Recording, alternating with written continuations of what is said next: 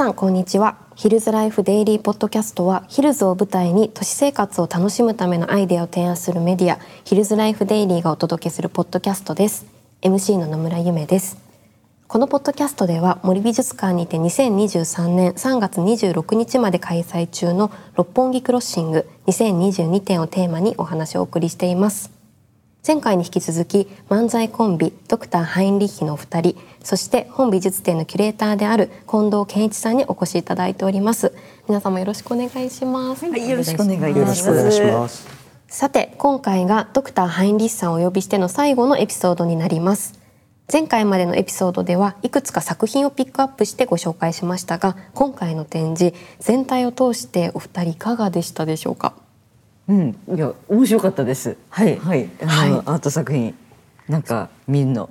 なんかね現代アートの作品はあの我々に現代アートっていう漫才があるっていう話をしてたと思うんですけども、あのほんまどういうつもりで作ったのかねっていうあのあの作者の人に聞きたい作品がいっぱいあってすごい面白かったですね。面白いですね。うん。ちょっとあなんか明らかにやっぱボケてるし、うん。うん、まあね遊び心とかユーモアって、ねあの説明されるんだろうけど、いやもう普通にボケてるだけやなっていう。そう。これは絶対ねありますしね。あの、うん。作った人がさ、うん。お客さんをうん。笑わしたいというかな、そうそうそうそう。ね感じの作品があったよね、と思いますね。うん。面白いです、そういうところが。はい、改めて近藤さんからも今回のこう展示のもともとどういう背景や思いがあったのかっていうところをお話しいただけますか？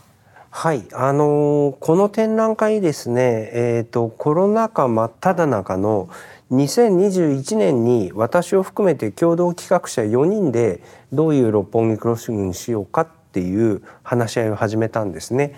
でその時に話してたのがあの日本の中にコロナ以前からあったんだけれどもコロナによって見えやすくなってきた物事事象っていうことがあって、はいそういうことを考える展覧会にしようということで、えー今回の、えー六本木クロッシング展の企画の方向性を決めて、えー22組のアーティストの方にご参加いただいたということがあります。二十二組。22組ね。ね面白かったです。ね結構メッセージ性の強いものもやっぱりうん。あ、ねテーマもありますしあってね、なんかこう沖縄の絵を描いてらっしゃる方がさ、うん。あの沖縄のあのブルーの海の美しさを描いたはんねんけども、うん風景どこね。うん。あの全ての絵の中に米軍基地が入ってるんそうですね。米軍の基地とか施設とかフェンスとかそういうものが描かれているっていう日常風景の一コマの中に描かれているっていそう絵画ですね。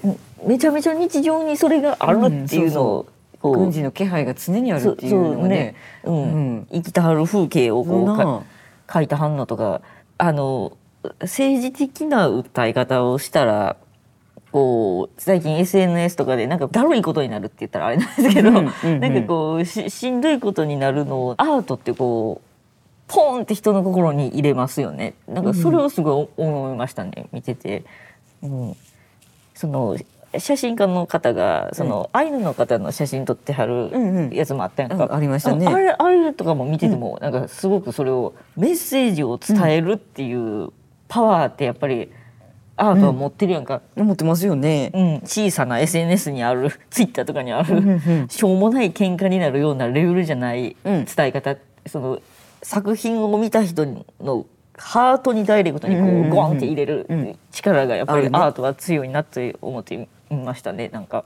うん。うんはい、今お話しいただいたことあのテーマだったりっていうのがさっき近藤さんがお話しされていたコロナになって見えやすくなってきたものっていうテーマと何か重なるところがあったりしますかね？はい、あのこの展覧会ですね、えっ、とまあアイヌの方々を主題にした作品、それから沖縄を主題にした作品、それからえっ、と中国出身のアーティストの方とか、えー在日コリアンの方とかですね、その日本と呼ばれる地の中にある多文化性ということに改めて考えてみたいということがありまして、でもう我々ずっと昔からそのいろんなえー人種民族の人たちが共存する社会にははい。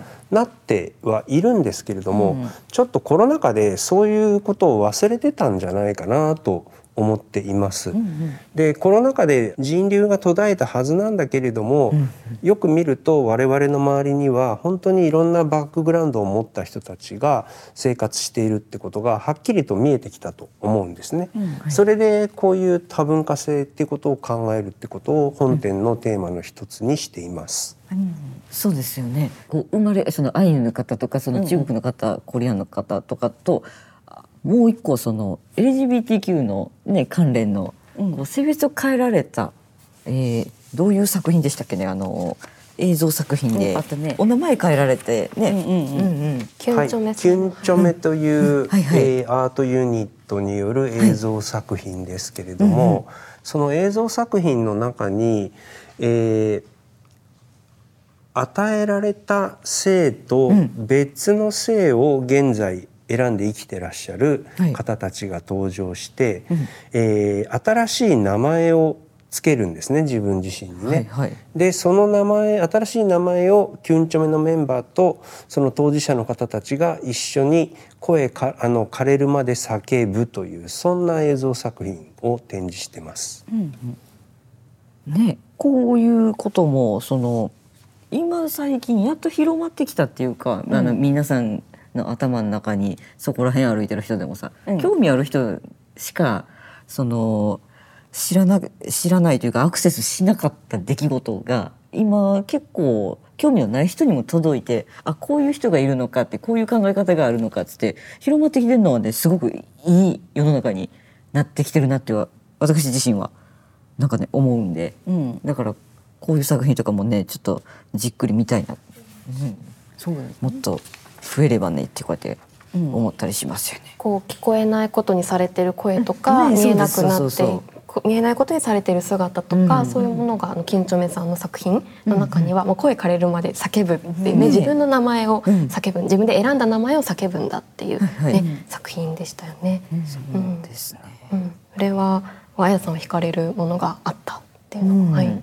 とこの作品でやっぱり私いいなと思うのは、まああのその出てらっしゃるのはトランスジェンダーの方たちですけれども、彼らがあのその名前を変えることになったいろんなエピソードとかを語るんですけどその彼らの、えー日々の生活とか体験とかって必ずしも LGBTQ+ の方たちだけではなくて、我々誰もが共感できるような、そんなやっぱりエピソード、ストーリーも入っていてですねそういう幅もある、あって逆にだから LGBTQ+ っていう枠の中に入れてはいけないんだなっていうそんな気づきもある作品だなというふうに思ってます。そうですよね。思ってるよりあの人間の悩みってどの立場であろうが一緒やっていうのを、なんか伝わってくるうんよねっていう作品で、おば様が行方不明やったっていう方がそのおば様と再会してからの写真を撮ったはずっていう。っていう作品もありましたね。はい。今回のその全体的な作品の中で、うん。絶対人には誰にも背景ってあるじゃないですか。なんかうん。語られてない背景みたいな、うんうんうん。こうこの人こんな人やったんやみたいな、うん。なんかこうすごくこうあのおこう美術館っていう場所にいるとこう対面でこう見せられるやんはいはいはなんいかこう写真とかね。背景ってむちゃくちゃいっぱいありますよってこうあの言われてる感じしますよね。あいこうあの写真。その全然知らん相手の写真を見ててもね、うんうん。なんかっていうのを。この行方不明の人のおば様の写真をずっと撮るっていうはい。方の作品なんかほーって思って1981年京都生まれやねこの作者の方がさ。え。ー神奈川さん。うん。うんなんかそれも我々と思いっきりうん。ふるさとと年代が同じなんですよ。うん。でそれでなんかちょ同っと級生の人の、うん。そうおば様が、で、うん、そうそうそう。しばらく行方不明だったとか、うん。うん。すごい不思議な作品やけどそう、人の人生いろいろあるっうん、ていうのをこうバンって見せられてる感じですね。今のお話伺って近藤さんはこう神奈川慎吾さんの作品だと思うんですがよかったらその作品のこととお二人のお話を受けて感じたことななどぜひ。はい、あのーそうなんです。神奈川さん、このおばさまがですね、長い間行方不明で、えっ、と2010年に再会を果たすんですけれども、2010年。このおばさま、えっ、と認知症を患っていたということもあり、神奈川さんの名前すら覚えていない状態で再会するんですね。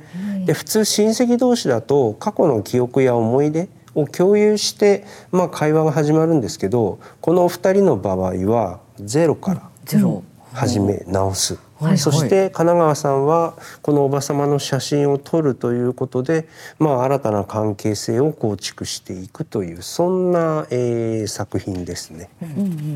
ね、そのゼロからの関係性といえどこの写真がね割と素敵なんですよね。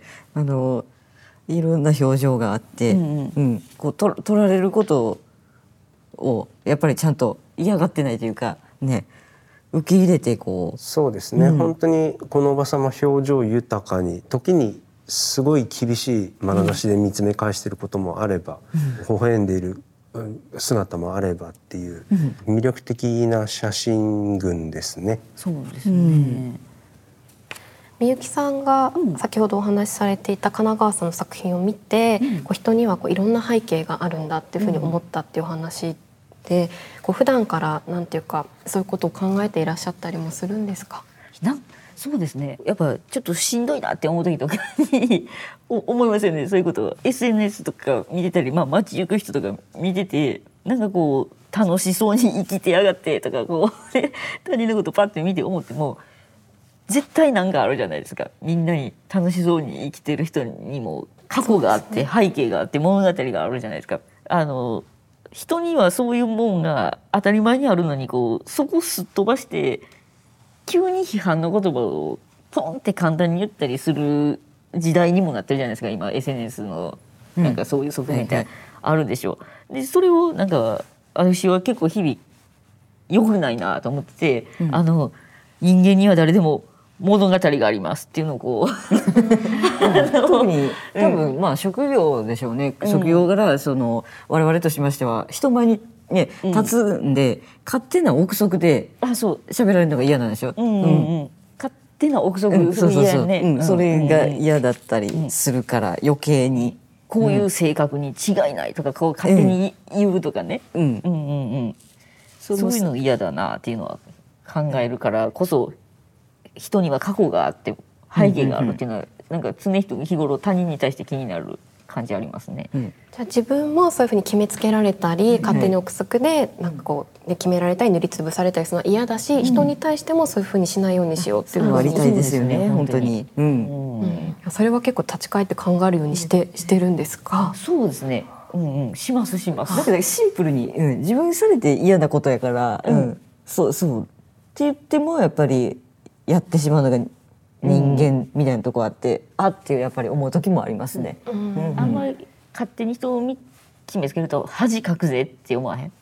あのその勝手に舐めてかかった人がめっちゃすごい人の時もあるわけやんか、うん。だからあんまり あの人をそうやって、うん。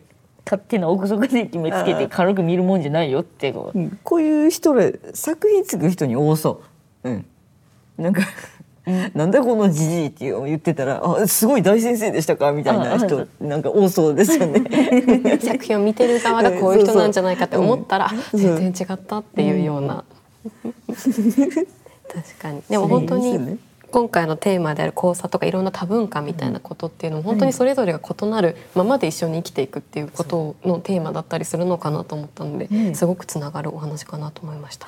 他にもお二人気になった作品とかありましたか？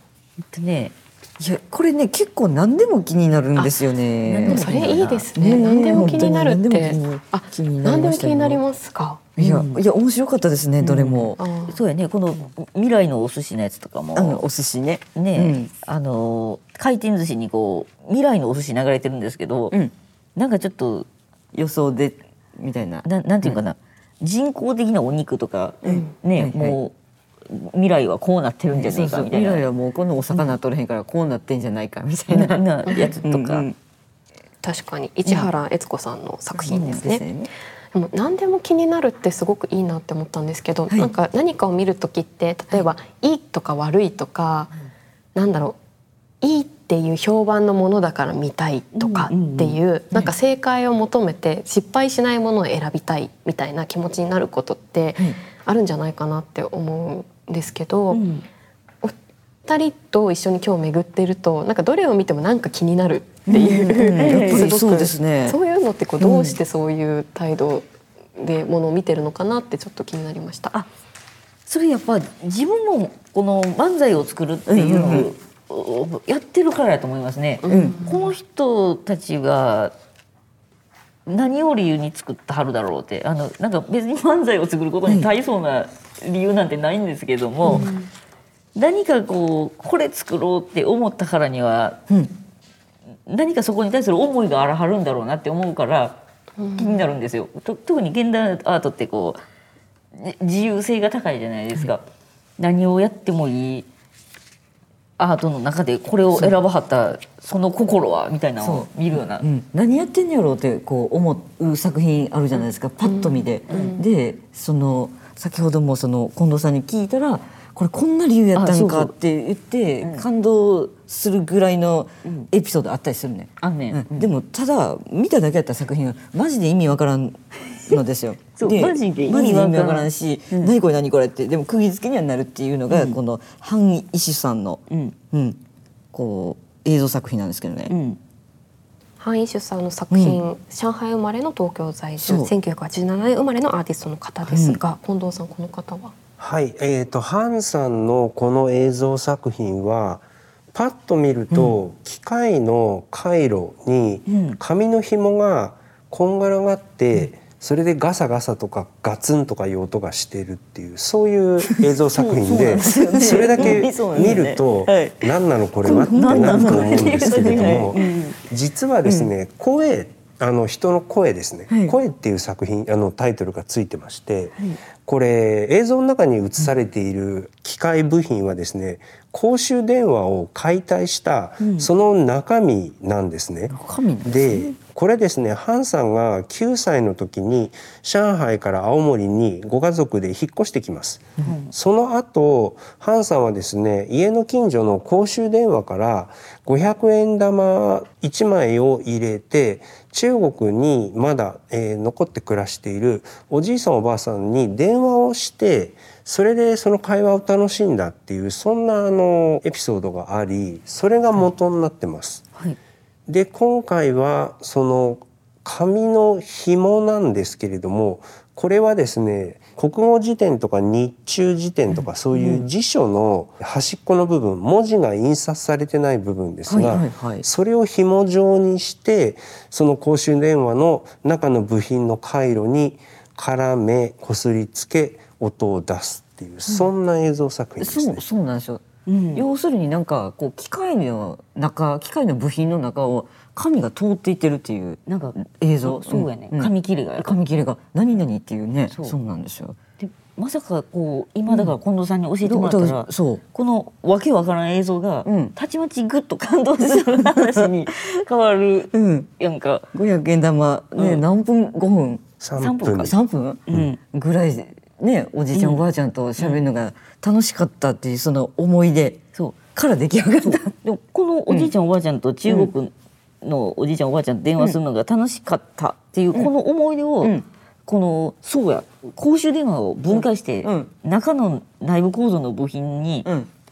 日中時点のうん字が印刷されてない白い紙をうん。通そうっていうこのそうそう。発想やろ。だから私たち楽しむの多分ここやねんな。ここやねんな。うん。うん。そのだから人の物語のその先の、でそれがあって「せや」って作ろうっていう すごい面白いんですよねやっぱり。うん。うんそれは本当に見た目だけというか表面だけではわからないことですよね。そうんないね。いや本当にそうですね。本当にその人の奥にあるその人独自の癖だったりとか、思考の細かい細いところを組み合わせたものっていう。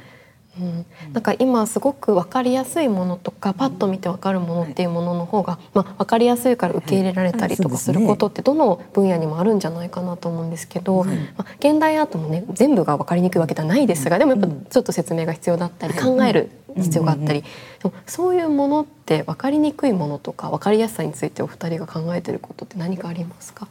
えっとね漫才はまあ分かりやすいに越したことはないんですけど、はい。実は。はい。わ我々はあんまり、わかりにくいとよくは言言われますけども、はい。分かりやすいつもりで。作っても。なんかあのまあ私みゆきさん個人が多分漫才を作ってる最中に分かりやすく作るっていうのがもう苦手な人なんですよ。自分はそんなつもりもないけども、どうもこの17年ぐらいやりながら、はい分かりにくいよって言われる回数がこんな多いんやったら もう分かりにくい分かりやすく作れへん人な,、うん。なんやと思うねん、うん。はいはい。うん、だからこそ余計分かりやすさとはって追求するんやけどきっと現代アートはその作業をせんでいいジャンルじゃないですか。やりたいとやりたいと思ったことをやればいい、なんかそこに対する憧れはありますね。すごく、何でもやっていいよっていう、言われて、うん。何を作るかっていう。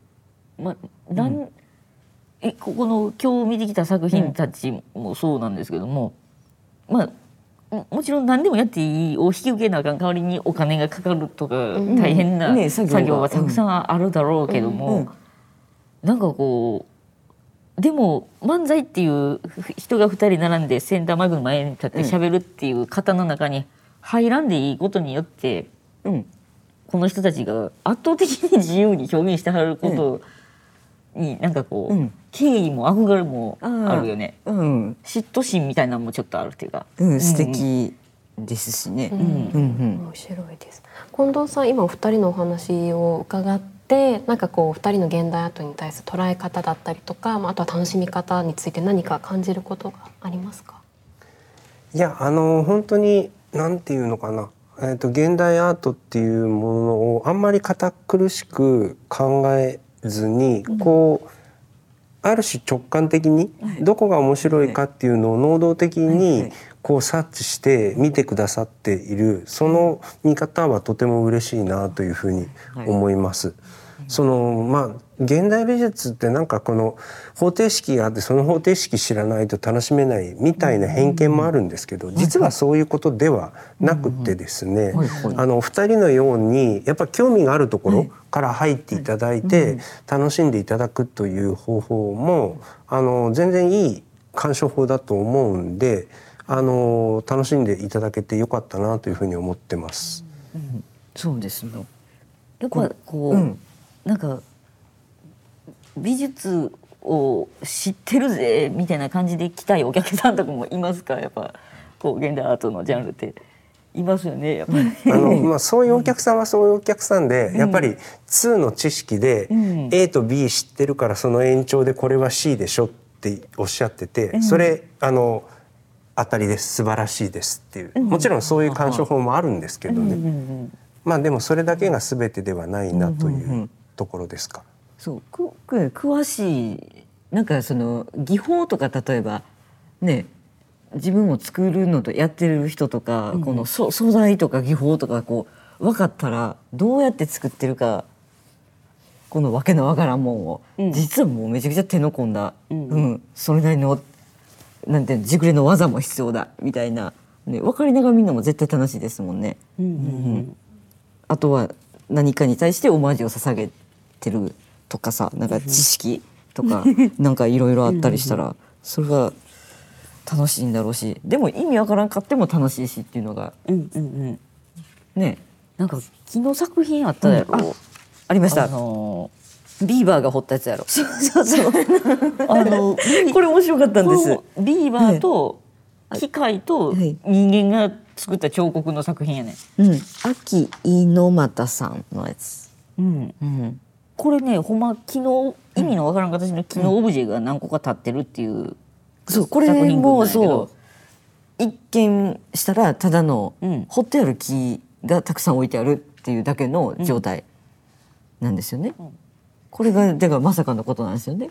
でそうなんですね。展示台の上に抽象的な形をした木があのたくさん立って並んでいるっていう。並んでるんですよ。もうあのパッと見ると、まあこれ抽象的な現代彫刻の作品かなというふうにも思わされるんですけど、実はその中で小さいオブジェの方は全部ビーバーが夜ガリガリと木材をかじってそのかじった後の残された木材がオブジェとして 展示されてる。はい。でまあ鳥のような形をしてたりとか、はいあのちょっと不可思議な形をしてたり、まあいろいろなんですけれどもそういうちっちゃいビーバーがかじった木があってそれを3倍の大きさに彫刻家の人がそのビーバーのオリジナルを真似て彫ったものはい。があるのと,、えー、と機械自動すあ自動的に彫る機械があるんですけど、その機械によって3倍の大きさで彫られたものの3種類が並んでいるというそんなインスタレーションなんですね。はいで、あのーまあ彫刻っていうのは人間だけが作れるものとされてますけど実はビーバーも作ることができるんではないか、機械が作ることができるんではないかという、そんな問いが込められた作品です。はいはいはい。そうこれも面白いんですよ。ね、うんあのビーバーも彫刻が作れるのではないかって言われてもビーバーからしたら、置いてある木噛んだだけですもんね。その通りですね。ね、そう。で木を。そのその木をやな、はい。人間に渡してうん。プロの彫刻家に、はい。これを3倍の大きさで作ってくれるって言ってうん。このそうそう。作ってくれた彫刻家がいるっていうのがまず面白い。そのその出来事がそう、うん発生するもんなそう。いう、う、ん。なんかただビーバーが噛んだだけの木から、うん、でっかくして作ってくでれたでで作ってくれはって、人間、うん。プロの、うん、うん、でそれはそうそとれを、うん、あのビーバー それはそうとそのビーバーの作品を、えー機械的にうん。大きくするっていうのもできるぜっていう。そう。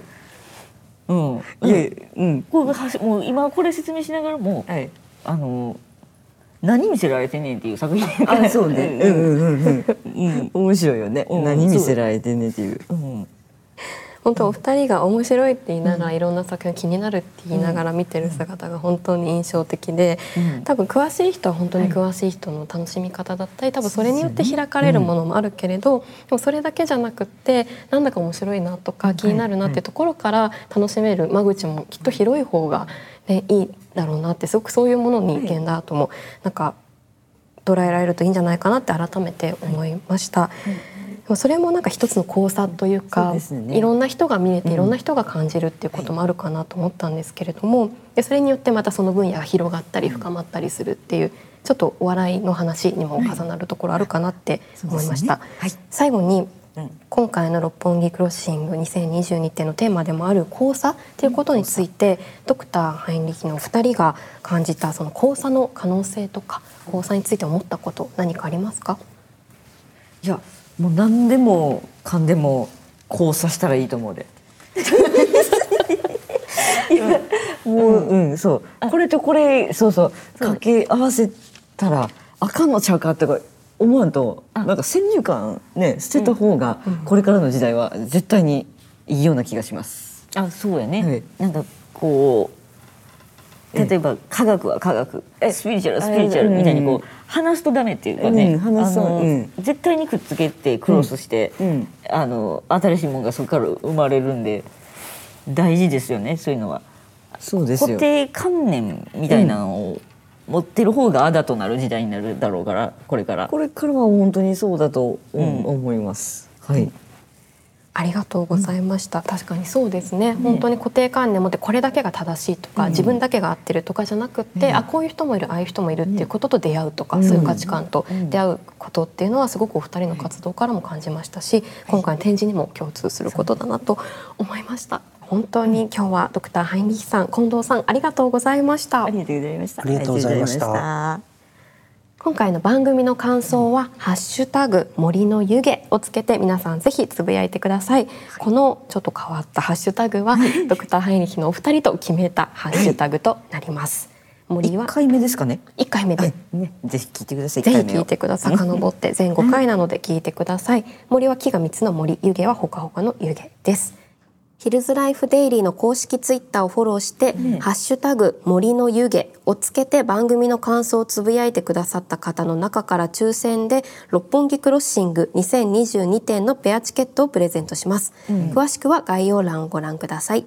またヒルズライフデイリーのウェブマガジンでは新しい何かが起こる街ヒルズを舞台にファッションアートイノベーション食学びなど東京のライフスタイルを楽しむための情報をお届けしています公式 SNS でも毎日情報を発信していますので気になった方はぜひヒルズライフデイリーで検索してみてください。